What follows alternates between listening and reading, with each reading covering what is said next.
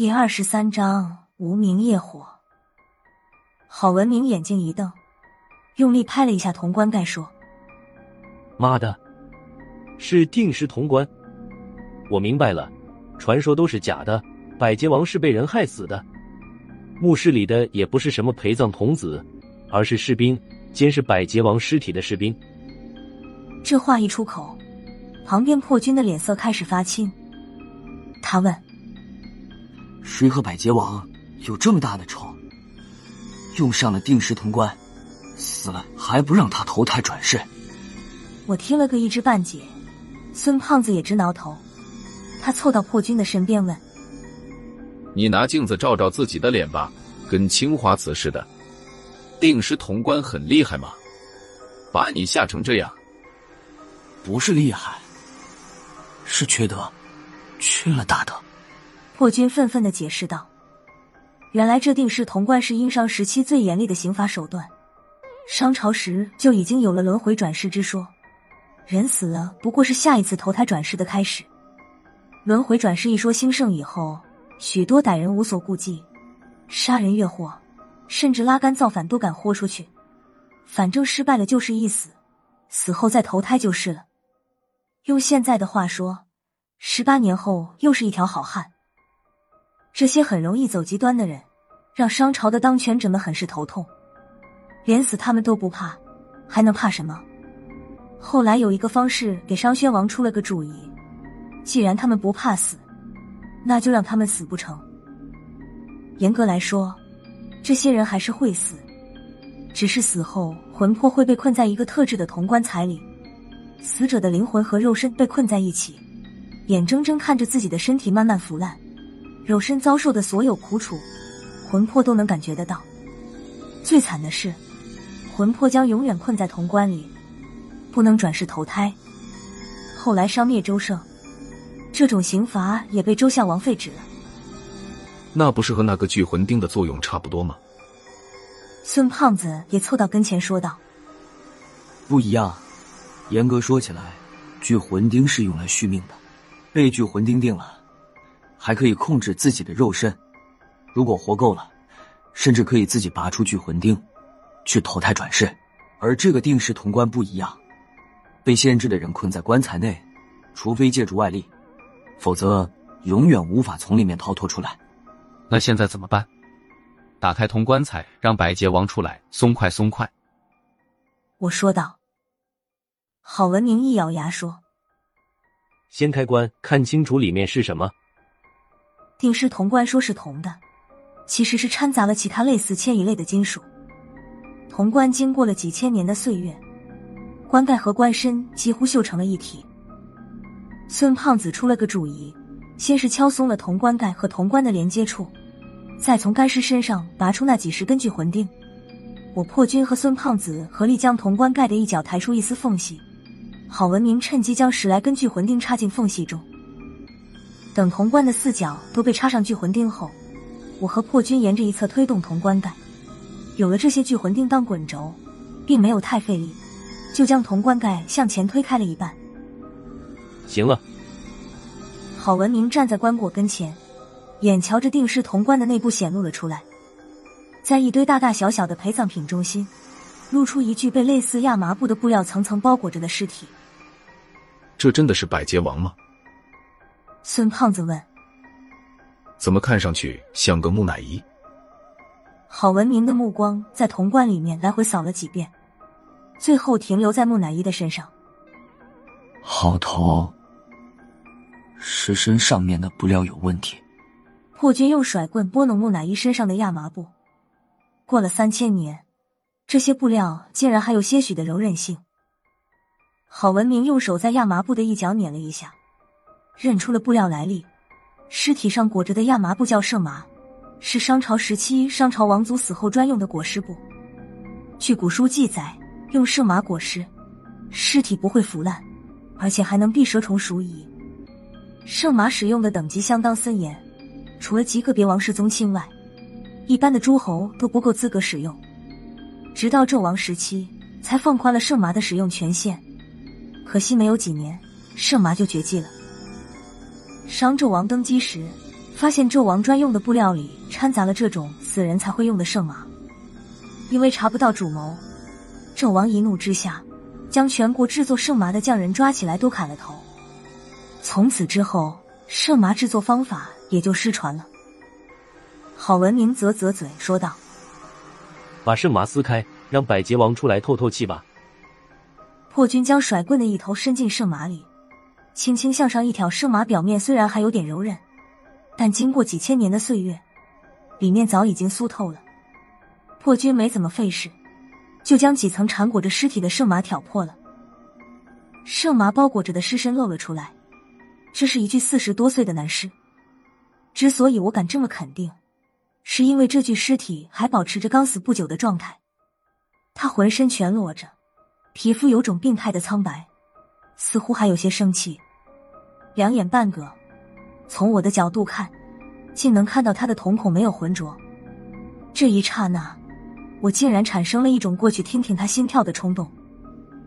要不是这一路下来，多少知道点底细，说他死了将近3000年，打死我都不信。看上去他更像是睡着了，一觉睡了3000年。这是百劫王，还是千年老妖？你们谁信他已经死了2000多年？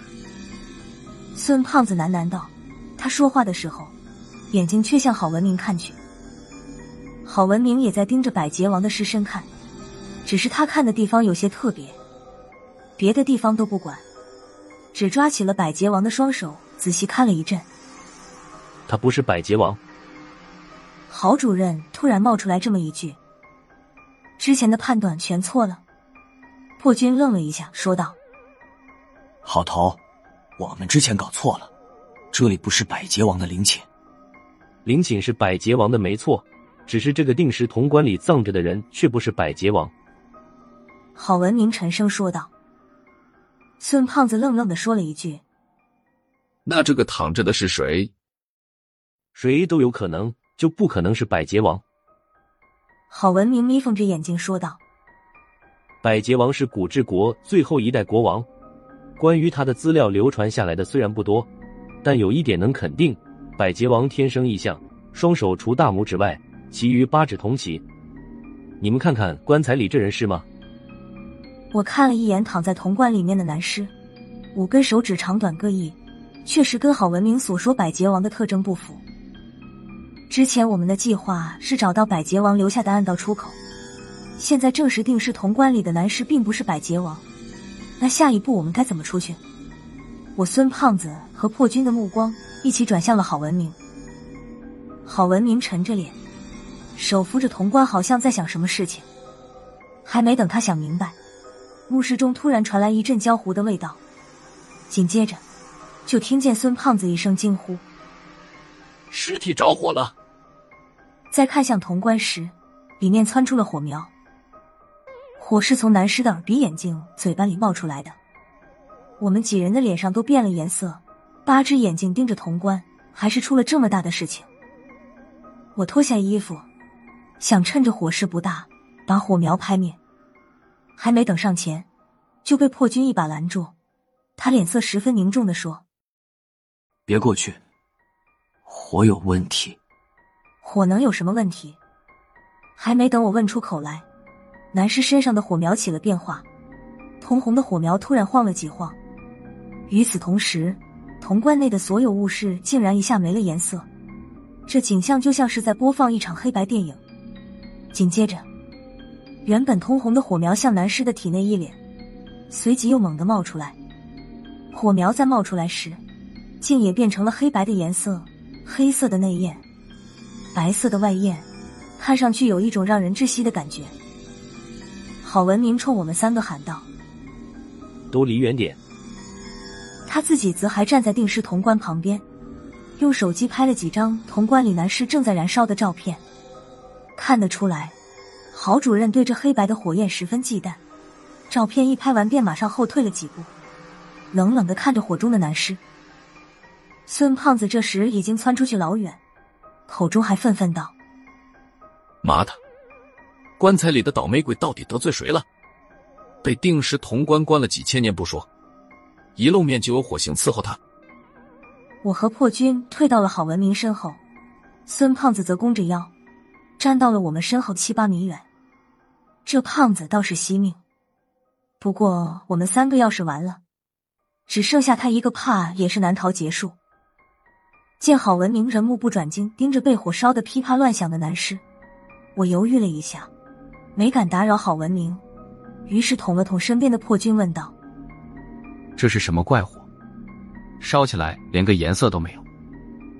破军没直接回答我的问题，他先是叹了口气说道：你和大圣的命不知道是好还是歹，第一次出来不光见识到了尸气、拘魂钉、定时潼关，就连无名业火你们都能遇上，回去之后记得买彩票。业火还无名？孙胖子可能是看出来危险不大，便上前几步站到我和破军的身后。什么意思？破军看了一眼郝文明，看他没有制止的意思，才说道：无名业火又叫阴世火，据说能烧尽天下一切职业，凡是生前做了不赦之大恶的人，死后会被阴司判为永不超生，被无名业火烧成虚无。阳世之火只能烧毁人的肉体，而这阴世之火能把灵魂都烧干净。孙胖子脸上变了颜色，继续问：你的意思是说，被这个无名业火烧了的人，最后连火都剩不下，投胎都不用想了，彻底玩完了？破军点点头说：差不多。那还愣什么？别在这儿待着了，赶快躲出去啊！孙胖子嘴上说着，脚下已经开始动作。话说完时，人差不多已经走到了墓室门口。瞧你那点出息！破军讥笑了一声说道：无名业火每次出现都只针对特定的人或者动物，只要你不主动惹他，就不会引火烧身，还是小心点好。孙胖子嘴里咕咕哝哝地说着，脚下没动地方，看来形势只要稍有变化，他就能跑到安全的地方。破军不再搭理他，他也学着郝文明的架势，眼瞧着无名业火越烧越暗，最后无名业火的火苗闪了几下，随即熄灭。见到郝文明向前一步，重新回到潼关边上，破军才敢说道：好了，应该没事了。再次走到潼关跟前，我彻底愣住了。几分钟前还老老实实躺在潼关里的男尸，竟然烧没了，甚至连一撮灰都没有留下。除此之外，潼关里别的物品，譬如圣麻和陪葬的物品等，则保持之前的模样，完好无损。破军站在我的身边解释道：无名业火是有针对性的，除非有人主动招惹他。孙胖子也回到了潼关附近，他探头看了几眼潼关的内部，对郝文明说道：郝头，定时潼关也打开了，无名业火也烧完了，出去的暗道还能找着吗？郝文明正围着定时潼关转悠，听到他的话，抬头扫了孙胖子一眼，说道：应该就在这墓室里，看看能不能找到吧。孙胖子倚着潼关撇了撇嘴说：要不还是回去我们掉进来的地方等吧，兴许欧阳主任已经派人来找我们了，这一道上什么千奇百怪的事都遇，也该他倒霉。正说得起劲儿时，脚下踩着第一根聚魂钉一滑，加上他身大肉沉，一下整个人翻倒栽进了定时潼关里。这一下孙胖子吓得不轻，在潼关里手忙脚乱，一阵胡乱滑了，不知道触碰到了什么机关。咔的一声，潼关的底座突然裂开，露出来一个黑漆漆的大洞。孙胖子连同裹尸的圣麻及陪葬品一起坠入洞中，掉下去的时候，孙胖子还喊了一嗓子：谁推的我？在孙胖子坠落下去的瞬间，我恍惚看见一个蓝色的人影和孙胖子一起落下去。事情发生得太快，没等我们几个反应过来，孙胖子已经在洞底了。郝文明站在潼关旁，冲下面喊道：大圣，你怎么样？能动吗？我跟了一句：什么东西和你一块掉下去了？下面传来孙胖子一阵哼哼声。还没死成，辣子，你看见什么了？是铜棺里的陪葬品吧？我这屁股都摔木了。听到他没事儿，我们三个都松了口气。下面什么情况？等一等，我看一下。下面亮起了一点火光，是孙胖子打着了打火机。我手扒着铜棺向下喊道：“孙大圣，你的打火机不是没油了吗？”孙胖子在下面怒道：“辣子，你现在说这个有意思吗？都别废话了。”郝文明喊了一声，继续对铜棺下面喊道：“怎么样了？不是我说，你看见什么了？”墙上有壁画，看不出来画的是什么。还有，下面还有一个棺材。我说，你们不下来吗？我目测了一下距离，还好，不算太高，也就7-8米的高度，跳下去应该没什么问题。郝文明爬上了铜棺，冲下面喊道：“大圣，你让一让，别砸着你。”好了，下来吧。孙胖子向后退了几步，把落地的位置让了出来。郝文明不再废话，一纵身跳了进去，接着是破军和我，一前一后也跳进了洞底。洞底的斗室还算宽敞，不过比上面的主墓室是要小多了。和别的斗室不同，这里也没什么特殊装饰，就一口棺材孤零零的摆放在斗室中心位置。如孙胖子所说，四周的墙上还真画着4幅壁画，壁画的画工谈不上什么美感，风格以写实为主，画里的内容像是在讲述一场战争的始末缘由。